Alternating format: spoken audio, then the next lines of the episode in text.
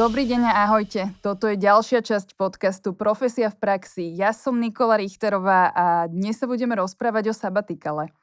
Keď si nájdete na Google, čo to je sabatikal, jeho definícia je, že to je platené ročné voľno na každých sedem rokov práce. Ďalej sa v definíciách dostávame aj k pojmu personálny sabatikál, kde sa rozpráva už o neplatenom voľne so súhlasom zamestnávateľa na určitý počet týždňov. Dostávame sa však aj k názorom, že sabatikál by mal byť povinným a že ide o vec, ktorá predstavuje o mnoho viac ako len oddych a cestovanie, pričom jeho ukončenie by nemalo byť sprevádzané nevyhnutným návratom do pôvodného zamestnania. O tejto téme sa dnes budeme rozprávať s Martinou Javúrkovou, ktorá pôsobila pätnásť rokov ako konzultantka a manažérka náborov zamestnancov. Prežila si kariérnu pauzu a dnes vedie spoločnosť Dimension Consulting Services a je spoluautorka magazínu Gurmánsky zápisník a nazýva sa rustikálnym nomádom, pretože všetku svoju prácu robí z viničného domčeka v Šahách. Dobrý deň. Dobrý deň prajem, ďakujem za pozvanie a pozdravujem všetkých poslucháčov podcastu. Ja by som ešte vysvetlila a upozorním aj posluchačov, že vy vlastne ste v Šahách, v Šahoch, dobre hovorím, áno, aj teraz. Správne. Takže áno. Sa vlastne komunikujeme cez telemost. A teda môžeme ísť na to, ja som vlastne aj začala tak trošku tým vašim príbehom, že vy ste tiež, teda vy ste pôsobili na pomerne vysokej pozícii a potom prišiel Taký, taká kariérna pauza. A vlastne ja by som vás poprosila, aby ste nám niečo z tohto vášho života presne povedali a zrejme to aj vysvetli posluchačom, prečo sa o tom sabatikale budeme dnes rozprávať práve s vami. Skúsim odpovedať. Samozrejme, predtým, než som sa na tú vysokú pozíciu dostala, začala som ako každý iný človek na juniorných pozíciách a samozrejme som sa najprv snažila niečo sa naučiť a postupne sa vypracovať. Samozrejme, počas tej kariéry, ako rástli tie zodpovednosti, rástol aj ten stres a dospela som v jednom bode do bodu, kedy jednoducho som to nedala, úprimne povedané.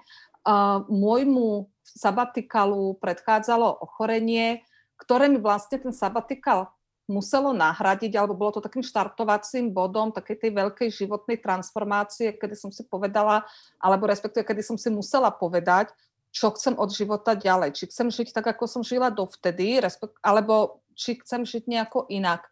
A ak inak, tak ako. No a práve tá niekoľkomesačná pauza mi pomohla um, utriediť si myšlienky, utriediť si priority, um, pokúsiť sa niečo nové si naplánovať a urobiť tie prvé kroky ku novému spôsobu života. Ale nebolo ešte vtedy definovaný. Nebolo to také, že idem do Šiach a tam budem žiť a robiť víno a zavárať a, a neviem čo. Bolo to jednoducho, že potrebujem niečo zmeniť a môjim cieľom bolo žiť pomalšie, vnímavejšie, povedzme viacej v tom späti s tou prírodou, mať viacej času na seba s mojím manželom. A tieto veci boli, alebo tieto ciele boli tie prioritné, nie tie kariérne. To sa vlastne, takto sa aj dostávame k tomu, že čo to vlastne ten sabatikal je podľa vás. Považujete ho za nejaký benefit, ktorý by mal byť pre vyčerpaných ľudí, alebo ide podľa vás o vec, ktorou, na ktorú by mohli mať nárok všetci? Táto otázka je na prvé počutie veľmi jednoduchá, ale odpoveď na ňu až tak jednoduchá nebude. A to z toho dôvodu, že aj sabatikal ako inštitút má svoju históriu, ktorá sa začala nie v komerčnej, ale v akademickej sfére. A pôvodne vlastne sabatikal bol inštitút určený pre vedeckých pracovníkov, ktorí pracovali na nejakých náročných výskumoch a potrebovali skôr akademickú prestávku, aby dočerpali tie tvorivé vedecké a iné sily. Z tohto sa dá odvodzovať, že sabatikl je určený skôr duševne pracujúcim ľuďom, čo ale nemusí naplňať našu predstavu toho, kto oddych a dočerpanie síl potrebuje, pretože aj fyzicky pracujúci ľudia ho potrebujú. A pokiaľ hovoríme o vyčerpaní ako takom v tom zamestnaneckom alebo pracovnom živote, jedným z najohrozenejších profesí sú napríklad zase pomáhajúce profesie. A teraz, keď si predstavíme, že v nemocnici pôsobí niekoľko desiatok alebo stoviek zdravotných sestier, ktoré pôjdu na sabatikal, tak e, táto predstava sa nám začne rúcať ako nejaký udržateľný model. A ako som tak o tomto premýšľala, tak si hovorím, máme firmy veľké, máme firmy malé. E, a teraz, keď budeme hovoriť o sabatikle ako o firemnom benefite, tak tu narážame aj na legislatívu v súčasnej dobe. Keď chceme dať zamestnancom benefit, on je hradený z tzv. Sociálneho fondu. A to, tá tvorba toho, týchto prostriedkov, toho sociálneho fondu a hlavne jeho čerpanie je zase zasadené v právnom rámci. Je tam taký zákon dokonca, ktorý sa ho volá to zákon stopäťdesiatdva lomeno tisícdeväťstodeväťdesiatštyri, zákon o sociálnom fonde, ktorý nám hovorí, že my pri definovaní benefitov pre zamestnancov musíme dodržať zásadu rovnakého zaobchádzania a adresnosti. A neviem si celkom dobre predstaviť, že z tých zdrojov, ktorými bežná firma disponuje, by bolo vôbec možné poskytnúť benefit takto dlhého voľna všetkým zamestnancom, ktorí by sa o ňoho uchádzali. Takže ja osobne vnímam sabatiko ako niečo, čo áno je potrebné, ale neviem si predstaviť, že by to bolo v réžii zamestnávateľa. A teraz presne sme už načrtli tú, tú tému platený sabatikal. A toto je vlastne zrejme aj taká najčastejšia otázka, ktorú riešia ľudia vo svojich hlavách a nemajú vypovedanú, že ako to vlastne tým pádom vyzerá ten platený sabatikal, že uh, má zamestnávateľ dať nejaký finančný príspevok takémuto človeku, ktorý na ten platený sabatikal ide, je to tým pádom jednorazová suma, alebo ide o nejaké percento z platu, ktorý ten človek stále poberá mesačne alebo poberá mesačne stále svoj plat. Máte nejaké skúsenosti, že ako to funguje takto? Úprimne čítala som o dvoch spoločnostiach na Slovensku. Jedna je retailová spoločnosť a jedna je banková inštitúcia. Majú k tomu rôzne prístupy. V jednom prípade ide o neplatené voľno, v druhom platené. Pričom v tej bankovej inštitúcii myslím, že mali podmienku, že má manažer odpracovaných desať rokov u nich. Uh, To, Čiže to bolo viazané tým časom, že musí áno, človek... Áno, mhm. áno. Uh, ja osobne, ako som už povedala, ja si neviem celkom dobre predstaviť, že by to bolo hradené každému zamestnancovi na požiadanie, uh, hlavne vo väčších spoločnostiach, pretože, uh, alebo respektíve ten zákon by som chcel úplne nejak inak napísať potom o tých, uh, o tých sociálnych fondoch. Uh, tým ale... Keby sme vynechali z toho finančnú stránku, keby sme sa rozprávali iba o voľne ako takom, v nejakom ideálnom svete, kde ľudia majú dostatok finančných prostriedkov, aby niekoľko mesiacov nemuseli mať príjem, no tak toto môže dosiahnuť jedným spôsobom, a teda vlastnými úsporami. Ja si myslím, že pre človeka, ktorý skončí vysokú školu, má nejakých dvadsaťpäť alebo niekto povedzme tridsaťročný človek, ešte ťažko bude rozmýšľať nad nejakým dôchodkom a sporením si do dôchodku, ale mohol by si niečo odkladať na stranu práve pre prípad, keď si bude chcieť urobiť nejaké kariérne voľno, aby nebol tlačený a dusený tými nákladmi, ktoré vlastne má. Áno, aby si mohol dopriať tú kariérnu prestávku bez ohľadu na to, či zamestnávateľ by mu to zaplatil alebo nezaplatil. Čiže vy vlastne si myslíte, že je na mieste, ak ľudia šetria vyslovene na... Jednoducho odkladajú si peniaze vyslovene s nejakou výhliadkou, že v budúcnosti si doprajú takéto kariérne voľno. Áno, presne tak. Potom človek aj trošku inak rozmýšľa, že akú si dovolenku zaplatí, či pôjde dvakrát alebo trikrát. Samozrejme, hovorím teraz možno skôr o e, ľuďoch s vyššími príjmami, než e, nejaká priemerná alebo minimálna mzda. Ja viem, že na Slovensku to nie je veľmi populárna téma. Peniaze sú dosť taká háklivá záležitosť. Každý si myslí, že zarába málo, čo samozrejme častokrát pravda je. Mm, preto aj hovorím, že ten sabatikal to nie je právo, ale skôr taká nejaká výsada e, pre tých, ktorí si to dokážu naplánovať a ušetriť si na to. Bohužiaľ, nemyslím si, že sa to v našom ekonomickom a právnom systéme rozšíri ako nejaká štandardná záležitosť. Teraz, kebyže sa rozprávame o neplatenom sabatikale, lebo teda z toho aj čo počúvam, tak mi príde, že toto je skôr tá dostupnejšia forma sabatikalu, mm-hmm. aj v našich asi končinách, aj, asi aj inde. Uh, Ako by mal vlastne takto vyzerať ten sabatikal podľa vás? Lebo teraz nechcem, aby to vyzeralo tak, že sabatikal rovná sa dlhšie, dlhšie voľno, dlhšie do, dlhšia dovolenka, ale že keď prichádza vlastne zamestnanec za svojim zamestnávateľom, malo by to, malo by teda ísť o neplatené voľno, alebo by malo ísť o výpoveď podľa vás s tým, že možno, že ten zamestnávateľ dá nejaké slovo, alebo jednoducho zaručí sa tomu zamestnancovi, že v prípade, že hoci kedy sa vrátiš, tak my ťa jednoducho príjmeme naspäť. Že ako podľa vás vyzerá ten ideálny scenár, ako by to mohlo byť? Opäť, keď sa opriem o zákonník práce, pretože naše pracovné právne vzťahy sú vždy rámcované tou legislatívou, tak výhodnejšie pre zamestnanca by bolo, keby dostal to neplatené voľno, s tým, že si on za, za tú dobu platí odvody a zamestnávateľ s tým má nejakú administratívu spojenú s prihlásením, odhlásením, pretože žiaden zákon momentálne nenúti alebo Uh, nežiada od zamestnávateľa, aby prijal toho zamestnanca naspäť, že je nejaká dohoda, ako nie je to právne vymožiteľné. Uh, presne sme sa ale rozprávali. Teraz poďme k tomu, že čo vlastne sa počas toho sabatikalu deje. Hej, že dobre. Teraz, aby, aby sme si predstavili, že teda vieme, že človek teda môže ísť na neplatené voľno, ale čo tým pádom je cieľom toho sabatikalu? Čo by mal ten zamestnanec, alebo jednoducho povedané človek dosiahnuť počas tohto kariér, počas tejto kariérne, kariérnej pauzy? To je perfektná otázka a na nej stojí a padá úspech celého sabatikalu. Čo od toho očakávam? Čo chcem?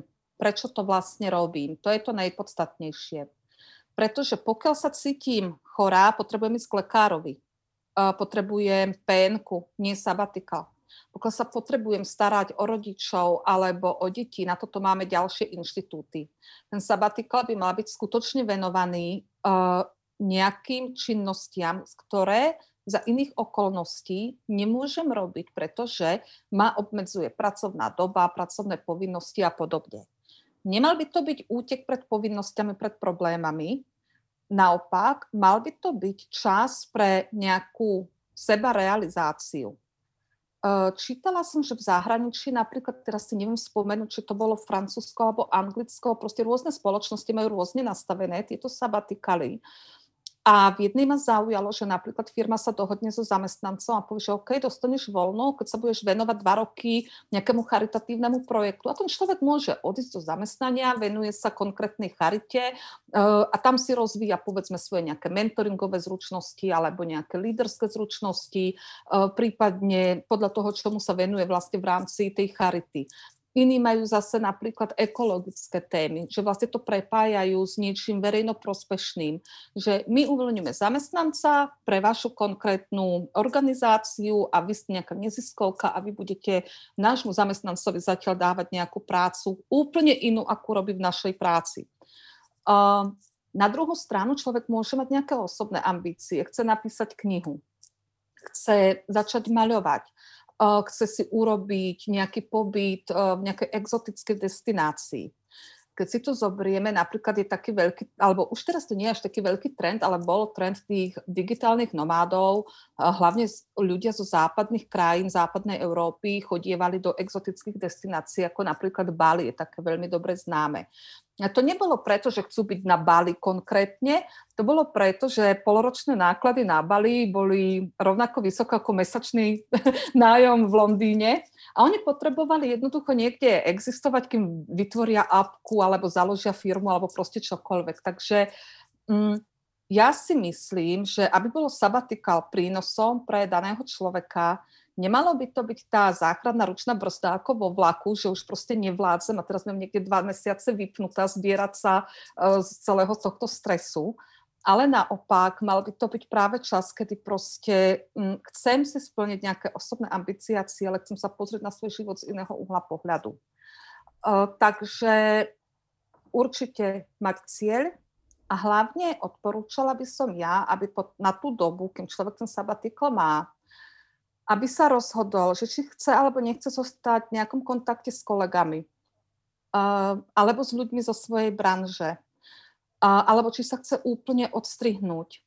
A taktiež možno spoluprácu, či už s firemným koučom, alebo nejakým vlastným koučom, alebo s mentorom, ktorým bude môcť konzultovať, pretože jedna, ten sabatikon to vyzerá strašne úžasne, že bude mať teraz voľno, ale je tam niekoľko takých nášľapných mín. Tou prvou je rodina.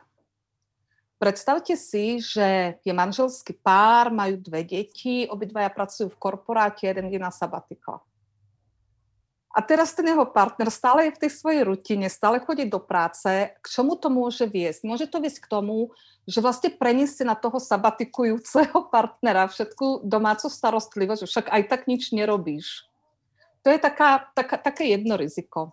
Rodičia to nemusia pochopiť. Čo vymýšľaš? Kto to kedy počul? Aké sabatikály? Čo to je? A v neposlednom rade je tu psychika človeka. Ja vám môžem povedať aj na vlastnom príklade, že ja som išla veľmi systematicky, veľmi cieľene, že toto urobím, takto urobím, preto to urobím. A všetko som si mohla takto odškrtávať, keby som mala nejaký zoznam. Ale prvé dva tri mesiace to bolo hrozné. Tuto som sa presne chcela spýtať, že či vy, keď ste si dali túto kariérnu pauzu, uh, predsa len človek odchádza z vysokej pozície, alebo jednoducho aj z inej pozície, môže to byť v podstate rôzne pracovné zaradenie, ale odchádza svojho pra- z pracovného života. Teraz uh, sa dostáva do tej pauzy a či tam neprichádzajú aj tie výčitky, že preboha, čo som to urobila, že, že jednoducho zrazu nemám tú víziu, tú istotu stráca človek možno aj tým, že v prípade teda neplateného sabatikalu, že už nedostáva každý mesiac e, ten finančný príspevok na svoj účet. Viete čo, v prvom rade, keď ja som e, menila svoj život s mojim manželom, tak my sme súbežne aj znižili veľmi náklady na život. Že sme predali byt v Bratislave, sme sa zbavili hypotéky. To bolo podľa mňa to najzásadnejšie. Určite by som to inak vnímala a prežívala, keby bol stále každý mesiac nad nami ten Damoklov meč, že proste tie peniaze musia odísť, aj keby proste čokoľvek.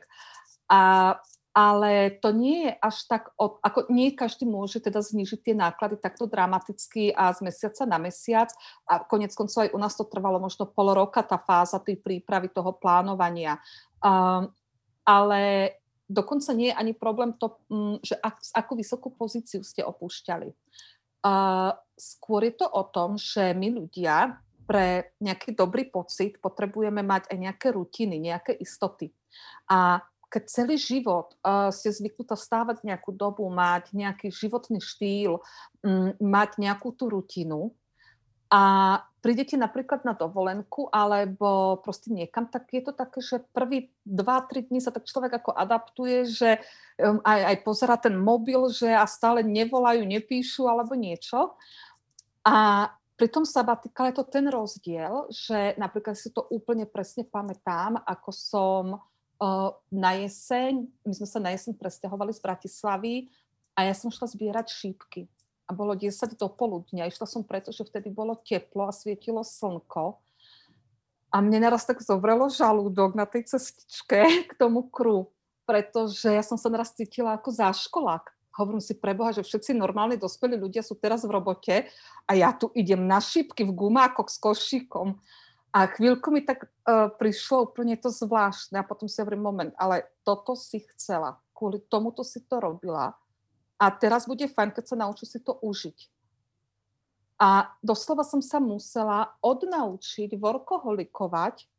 Samozrejme, toto nemá byť teraz uh, návod na to, že teraz nebudem nič robiť a budem tu jak nejaká lesana, nejaká Vila Amalka uh, pobehovať medzi bylinkami a so šípkami alebo proste niečo, ale vlastne v rámci tej fázy toho aktívneho sabatikalu, keď som sa chcela adaptovať na nové domáce prostredie, to bolo veľmi podstatné pre mňa dať si tento čas, túto pauzu tri mesiace, s tým, že ja som vedela, že ako náhle sa do pracovného procesu vrátim, budem zase zarezávať, na sto percent, takže vlastne nemá zmysel ten sabatikál robiť polovičato.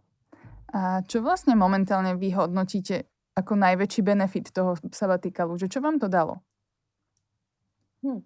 Keď sa nad tým zamyslím, ako úplne najväčší benefit bolo, že som sa naučila vybudovať si vlastné hranice. Naučila som sa, čo reálne chcem a čo už nie. Naučila som sa takému minimalizmu a vzdaniu sa veci, alebo vzdania sa veci, ktoré nevyhnutne nepotrebujem. Takže túto, túto vec som si tak splnila, že vlastne takú, také odľahčenie života, viete, také zjednodušenie. Teraz vy ste vlastne presne ten prípad, že dali ste si kariérne voľno a teda predpokladám, že kebyže vám niekto na začiatku vášho sabatikalu povie, že sa teda presťahujete, začnete teda žiť vo viničnom domčeku, tak asi by ste mu neverili. Že, a kde ste sa možno že videli, keď ste začínali ten sabatikál? Že ja predpokladám, že veľmi veľa ľudí, alebo možno, že aj vo vašom prípade sa skôr vidí možno na podobnej pozícii, možno v inej firme, možno, že sa že predpokladá, že sa naspäť vráti do tej firmy, že jednoducho len naberie nejaké nové skúsenosti, možno odstup od niektorých vecí, že vy ste vedeli, kde skončíte, videli ste sa niekde tam, alebo práve ten čas vám priniesol úplne iný pohľad na veci a práve vtedy prišla nejaká zmena.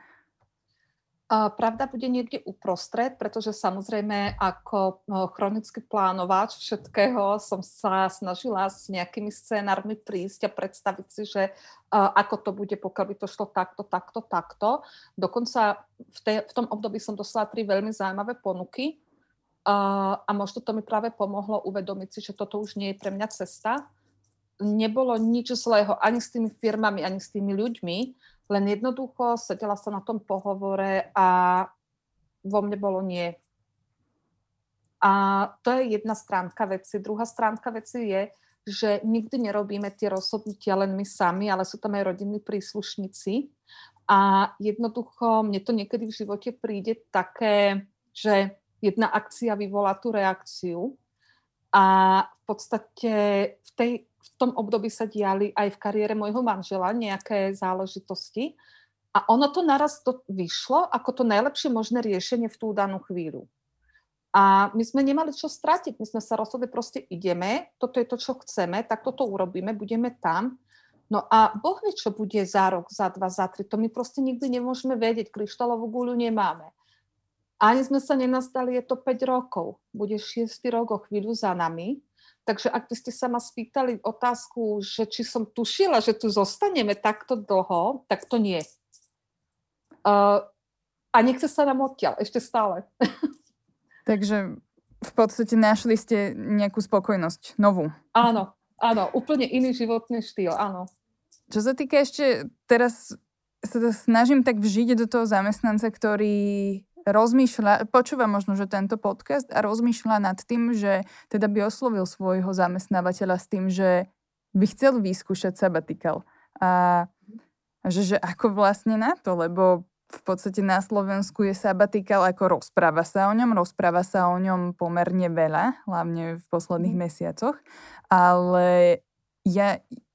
Sú prípady teda, že na Slovensku sa naozaj využíva, že poznáte tie prípady a je tým pádom, že ako by podľa vás mal za- zareagovať aj zamestnávateľ, keď tam prichádza e, za ním človek, je ich pracovník, ktorý teda žiada o ten sabatikál, že podľa vás by automaticky mala, mal prísť ten rešpekt a umožnenie sabatikalu, alebo si myslíte, že sa môže stať to, že Že, že je vhodné napríklad ponúknuť mu radšej dvojtýždennú dovolenku ako alternatívu, alebo tak, je takáto reakcia na mieste tiež? V prvom rade ja by som bola asi veľmi prekvapená, keby zamestnanec prišiel s takouto požiadavkou z ničoho nič, pretože keď si pozriem korporátne prostredie, kde by toto bolo pravdepodobnejšie s týmito sabatikálmi ako s benefitom, tak sú tam nejaké poloročné hodnotenia, ročné hodnotenia zamestnancov, nejaké týždenné stretnutia alebo dvojtýždenné stretnutia s manažérom. Takže teoreticky manažerovi by nemalo utiecť v priebehu času, že s jeho podriadeným sa niečo deje. Samozrejme, ľudia sú rôzni, niekto je otvorenejší, niekto je menej otvorený, niektorý manažer je preťaženejší, niektorá firma nemá takú firemnú kultúru, napríklad, že tam takéto dialógy vedú. Osobne stále považujem sabatikál ako naozaj za tú záchrannú brzdu a bolo by to pre mňa takým veľkým varovaním, že aha, niečo sa deje. To nie je ani tak o rešpekte možno, to je skôr o tom, že čo môžeme pre teba urobiť. A možno by som sa pozrela na počet nadčasov za posledné obdobie, na vzťahy vo firme, či tam nedochádza k nejakému mobbingu alebo k šikane. A možno by som sa pozrela na náplň práce, na dosiahnuté výsledky. Možno by je tam nejaký problém, ktorý súvisí s osobným životom zamestnancom, keď jeho partner alebo rodič môže mať um, ťažké ochorenie. Takže skôr by som šla po tej línii s tým človekom sa porozprávať najprv o tom, čo vieme urobiť, bez toho, aby musel odísť. Či už je to skrátenie úväzku, pokiaľ pracuje na smeny, prehodenie smien alebo zrušenie smennosti a dať ho iba na ranené napríklad. A jednoducho nie je to tak, že človek príde a povieme áno, nie. Život je pestrý, takže... Ešte mi napadlo, že či vlastne si viete predstaviť tým pádom, že práve ten sabatikál by sa mohol stať takým návrhom zo strany firmy pre zamestnanca, ktorý prichádza a chce dať výpoveď. Práve možno, že z takýchto dôvodov. No pokiaľ si to tá firma môže dovoliť, mohli by mu toto ponúknuť s rizikom, že ten človek sa aj možno nevráti. Len vrátim sa opäť k tomu, ako sme diskutovali na začiatku, že... keby to malo byť platené zo strany zamestnávateľa, odkiaľ by na to zobral peniaze a keď má vo firme povedzme sedemdesiat ľudí, ak chcel by to každý ďalší, ako by toto obhájil, áno, pretože tá, tá rovnoprávnosť by tam mala byť. Takže skôr, hm, viete, ono je to veľmi, veľmi lákavé toto ponúknuť. Je to také pofúkanie boliestky, že áno, chod si oddychnúť alebo čokoľvek. Ale ja si myslím, že nie je vôbec na záhodenie mať v rámci firiem, či už koučov, mentoringový program, buddy systém, alebo jednoducho robiť tú prevenciu k tomu, aby sa zamestnanci mohli priebežne um, o, nejakým spôsobom um, uvoľniť, uh, porozprávať o problémoch a riešiť ich. Tým na druhú stranu nechcem povedať, že zamestnávateľ má suplovať uh, nejakú um, terapeutickú skupinu, pretože zamestnanie je stále o tom, že um, sme tu, pretože máme nejaký pracovnoprávny vzťah, odmena, úlohy a tak ďalej. Uh, ak však, práve dnes však vyšiel veľmi zaujímavý článok vo Forbese, že na Slo- Slovensko patrí medzi krajiny, ktoré liečia približne len dvadsaťosem percent s depresívnymi poruchami a dvadsať percent s úzkostnými poruchami. A e, veľmi zaujímavé je aj to, že podľa slovenských štatistík Národného centra pre zdravotníckej informácie sa predpokladá, že zo stočlenného kolektívu sa minimálne dvaja zamestnanci liečia na depresiu a minimálne šesť ďalších má s depresiou problémy, no zatiaľ nevyhľadali pomoc. A prečo je to pre firmy dôležité, aby, zamestn- aby investovali do duševného zdravia svojich zamestnancov, je kvôli peniazom, ktoré ich to v konečnom dôsledku stojí, pretože ľudia s týmito podcenenými a neliečenými úzkostnými napríklad poruchami alebo ktoré sú pôsobené zo stresu, um, oni jednoducho majú nižšiu výkonnosť, nesústredia sa, vyššia chybovosť, nedoťahujú veci do konca a tak ďalej a tak podobne. Majú viacej absencií napríklad, ale tie absencie sú napríklad pripísané žalúdočnej nervozite alebo proste nejakým iným uh, proste takýmto ochoreniam. Uh, oni tu vypočítali dokonca nejakú modelovú situáciu, že... V, pre modelovú spoločnosť tisícku zamestnancov ide v podmienkach Slovenska o predpokladanú ročnú stratu len kvôli depresii na úrovni dvestopäťdesiatdva tisíc štyristopäťdesiatdeväť eur, to je štvrť milióna eur. Čiže a, aj táto téma je tým pádom absolútne na mieste. No, takže uh, v podstate um, oni to, ten článok je fakt skvele popísaný, končí to vlastne presne tým, čo aj hovorím, že tá prevencia je veľmi podstatná, že vlastne viete ten sabatikon, keď už niekomu zaplatíme, aby si urobil teda voľno a dal sa dokopy, to nemusí za prvé priniesť výsledok uh, a za druhé, čo tí ostatní.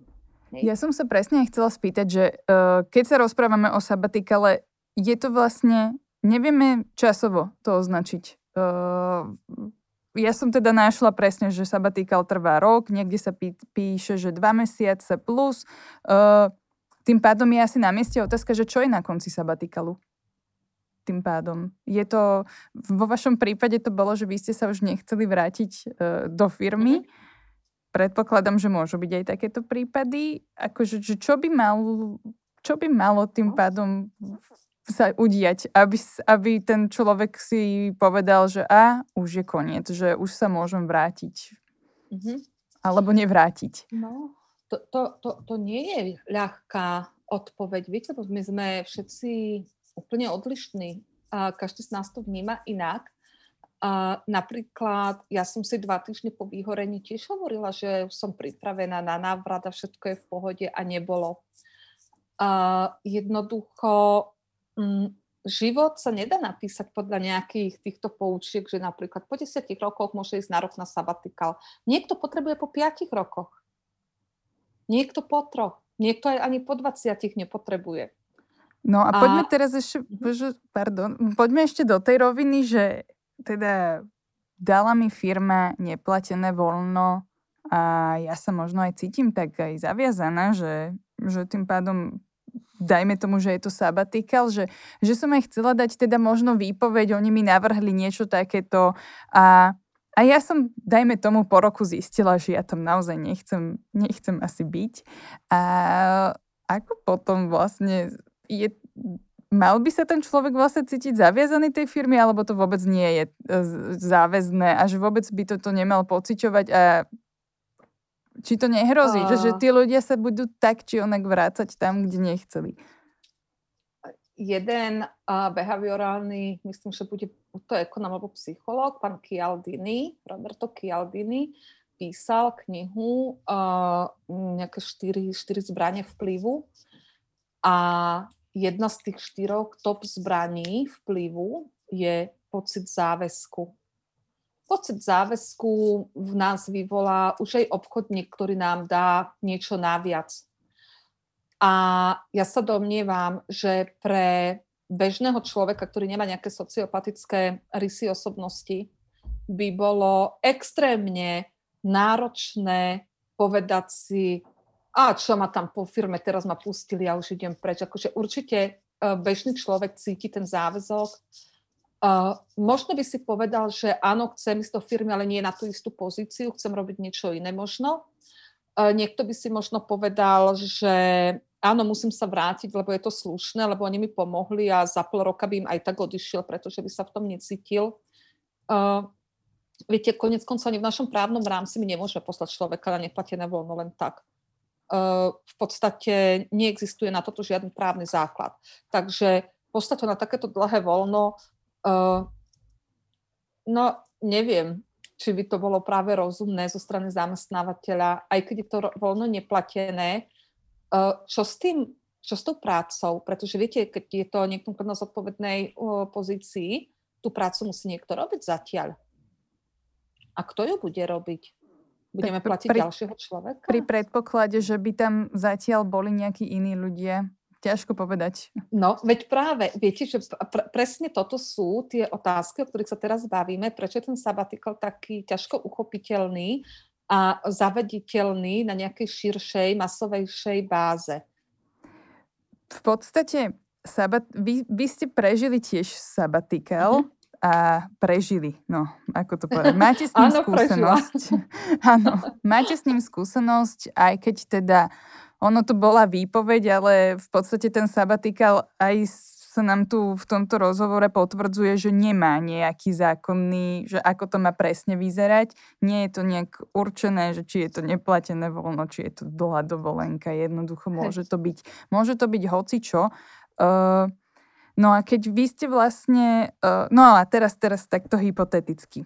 Uh, často sa rozpráva, že vlastne ľudia začínajú hľadať zmysel života niekedy až neskôr a práve často na to nemajú ani čas, lebo v tridsiatich rokoch napríklad sú orientovaní uh, na kariéru, potom v tridsiatich piatich sa venujú rodine a že jednoducho naozaj sa môže stať, že potom zrazu už nevedia, že či chcú toto robiť, či toto nechcú robiť a môže sa stať, že naozaj, že v podstate hľadajú ten nejaký hlbší zmysel. No a teraz taká naozaj mimo rámcov zákonov, či, hypotetická otázka, či by ste si mysleli, že by to prinieslo benefit, kebyže máme určené v nejakých krajinách, že po štyridsiatke musia ísť ľudia povinne na sabatikál, možno, že to prirovnať k tomu, že jak sa kedysi chodilo na povinnú Uh, ako sa to volalo? po, povinnú, Vojna, vojenská áno, služba. Vojn, nechcela som povedať vojnu, vojenskú službu, že by sa takto chodilo na sabatikál. Dostalo by sa nejaký príspevok, dajme tomu zo štátu, ale ja by som ani nechcela riešiť to, ako by to takto inštitucionálne vyzeralo, ale že či by ste tam videli tie benefity. Že takto možno, že by ľudia tým pádom vedeli prežiť ten pracovný život lepšie aj vďaka tomu, že predsa len potvrdzuje sa nám, že ten pracovný život bude trvať dlhšie, do toho dôchodku budú chodiť, chodiť ľudia stále neskôr. No práve preto, že ten pracovný život bude trvať dlhšie, tak by bolo fajn, aby sme urobili všetko preto, aby sme to čo najdlhšie vydržali. Vrátane toho, aby sme si osvojili nejaké udržateľné spôsoby uh, toho priebežného dočerpávania tých síl. Uh, Povinný sabatikál, napríklad vo veku štyridsať rokov života, by sa mohol strašne otočiť proti nám. Uh, na, napríklad je to niečo ako, že už ma niekto po štyridsiatke, po päťdesiatke nenájde potom prácu, alebo po materskej dovolenke, že majú ženy problém nájsť prácu, alebo dôchodcovia. Že, vidíte, že to už také nejaké kategorizovanie, nejaká, nejaká spoločenská stigma. Druhá vec, potom aj tí manželia, áno, že vlastne nie každý má štyridsiatku v jeden rok a teraz to naruší ten chod tej rodiny, teraz ten človek má ten sabatikál a teraz ako chce sa nejako realizovať, no ale nemôže, lebo však ako tá rodina tu stále je. Mm, preto ja hovorím, že naozaj permanentne, preventívne, priebežne, nielen formou dovoleniek, a teraz hovoríme aj o každodennom bežnom živote, mať a osvojiť si nejaké zdravé rutiny, budovať zdravé vzťahy. A samozrejme to súvisí aj so správnym výberom zamestnávateľa, nezostávať v takej práci, kde sú tie pra- vzťahy toxické napríklad, pretože to žiaden sabatikál potom ani nepomôže. Áno? Takže osobne by som nebola za Uh, takéto kolektívne a jednorázové, uh, pričom rozumiem toj, tej požiadavke, legitímnej požiadavke uh, udržať sa čo najdlhšie, v čo najlepšej kondícii, ale ako hovorím, udržateľnosť je skôr tá cesta, než nejaké nárazové akcie, podľa môjho názoru. Ešte takto na záver, ja by som sa vás pýtala, počúvajú nás ľudia a predpokladám, že táto téma ich zaujala aj kvôli tomu, že naozaj rozmýšľajú nad tým, že by si dali kari- kariérnu pauzu, že by skúsili vyskúšať niečo iné, nejakú inú životnú výzvu. Mm, čo by ste im poradili, keď možno, že teraz sú práve e, vo svojom zamestnaní a si zvažujú plusy a minusy, že či to urobiť? E, možno, že na čo sa orientovať, že čo je podľa vás mm-hmm. také, také tie body, že, že na čo myslieť pri tom prehodnocovaní áno alebo nie? Bude to možno trošku menej vzletné a prízemné, ale v prvom rade počítajte, počítajte, počítajte. Treba si počítať peniaze, treba si počítať, ako dlho môžem zostať, ako rýchlo obnovím príjem. Jednoducho, bez peňazí, žiaden sabatikál nie je úplne fajn. Druhá vec, podpora rodiny. Treba získať aj tú svoju rodinu, pretože inak to môže sa otočiť proti nám. A ďalšia vec, naozaj si naplánovať, čo od toho očakávam. Pokiaľ napríklad, kto to bol, kto, kto si takto bol, že odišiel proste zo zamestnania a išiel do Rakúska počas vínobrania.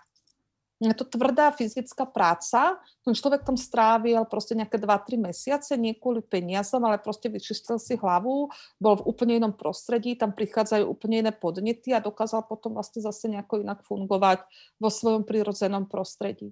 Takže nájsť si, čo budem robiť, ale úprimne, ktorý človek, ktorý má rodinu, môže odísť na tri mesiace len tak? Obzvlášť po veku štyridsať rokov a hlavne ženy sú tzv. Tá, tá, tá tzv. Sendvičová generácia, že stará sa ešte o deti a už aj o rodičov. Takže byť dospelý je jednoducho niekedy pekná fuška, urobiť si nejaké voľno áno, v súlade s rodinou, v súlade so svojimi možnosťami. My nie sme mnísi, ktorí sme, čo to predali, my nemáme Ferrari, ktoré predáme. Áno, toto sú všetko strašne krásne romány a tieto self-help books, proste ako to bude skvelé.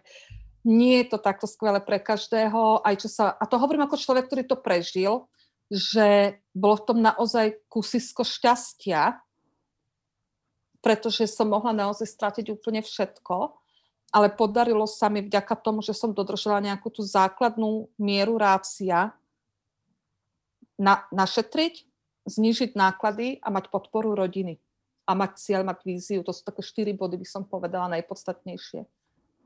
A teraz ešte tak, že predstavte nám, lebo teda hovorili ste, že ste boli vlastne v korporátnom živote, teda vieme si predstaviť, ako vyzeral váš pracovný deň a že ako to vyzerá teraz.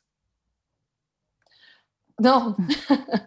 Že, čo vám vlastne, skoro, ako vás zmenil? Poviem vám pravdu, tie uh, spomienky Facebooku, ktorý tá apka, čo akože implementovali, mi to občas pripomenie, uh, nejaké také náhodné uh, spomienky, tak sa mi to tak vynorí. No čo vám poviem, uh, ráno som vstala, um, postavila som na kávu, zatiaľ som sa osprchovala, zaliala som si kávu, medzi tým som zapla počítač, niečo som robila, odpovedala som maily, ktoré prišli v noci. Uh, potom som ho poradne nejak zaklapla, šla som do kancelárie, kde som pokračovala zase uh, konferenčný hovor, e-mail, porada, konferenčný hovor, e-mail, porada. Uh, podvečer som počítač zase zaklapla, uh, preniesla som sa domov, cestou som občas nakúpila, občas sme sa dostavili v reštaurácii nájsť a ešte som pokračovala.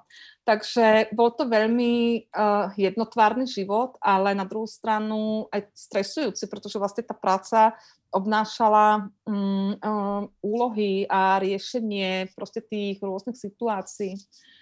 A teraz, uh, áno, pracujem stále s počítačom, pracujem stále s telefónom, ale napríklad už nemám uh, e-maily v mobile. Mám proste od do. Samozrejme, moji klienti mi kedykoľvek môžu zavolať, vieme sa porozprávať, ale... Uh, Jednoducho som si dala už normálne tempo. Vstávam v normálnu hodinu, prvá vec, čo je, nezapínam e-maily, ale urobím raňajky. Hlavne toto je pre mňa osobne najväčšia zmena, že predtým ja som vôbec nemala taký ten čas na tú domácnosť, ako by som chcela, aby som sa to také reálne užila. A proste áno, upratala som a uvarila som, ale všetko tak úchytkom, ako po, okolo tej hlavnej práce. A teraz mám ten čas, Uh, jednoducho aj niečo navariť a plánovať um, a byť vonku. Veľmi veľa času teraz strávim vonku v prírode a to si myslím, že je ten najväčší rozdiel. Vnímať zase tie štyriročné obdobia v tej plnej kráse a vidieť napríklad, o koľko skôr svitá, o koľko neskôr zapadá slnko, vidieť tie hviezdy, môcť sa napríklad v rámci obednej prestávky ísť prejsť po vinici a po poliach bez toho, aby som si kvôli tomu musela spraviť polodenný výlet. Toto no, ináč tú prírodu často ľudia spoznali aj vďaka koronakríze. Ďakujem, áno, Ďakujem áno. vám veľmi pekne, že, že ste nám takto priniesli inšpiráciu, zaujímavé informácie, celkovo o sabatikale a že ste vlastne nemali problém nám presne takto úprimne porozprávať aj o vašom príbehu. Rado sa stalo, bolo mi potešením a budem sa tešiť ešte niekedy na budúce. Určite aj my. Ďakujem teda veľmi pekne a krásny deň prajem. Ďakujem, aj vám, aj našim poslucháčom a teda my sa počujeme pri ďalšom dieli, kde budeme riešiť aj ako má vyzerať pracovný pohovor.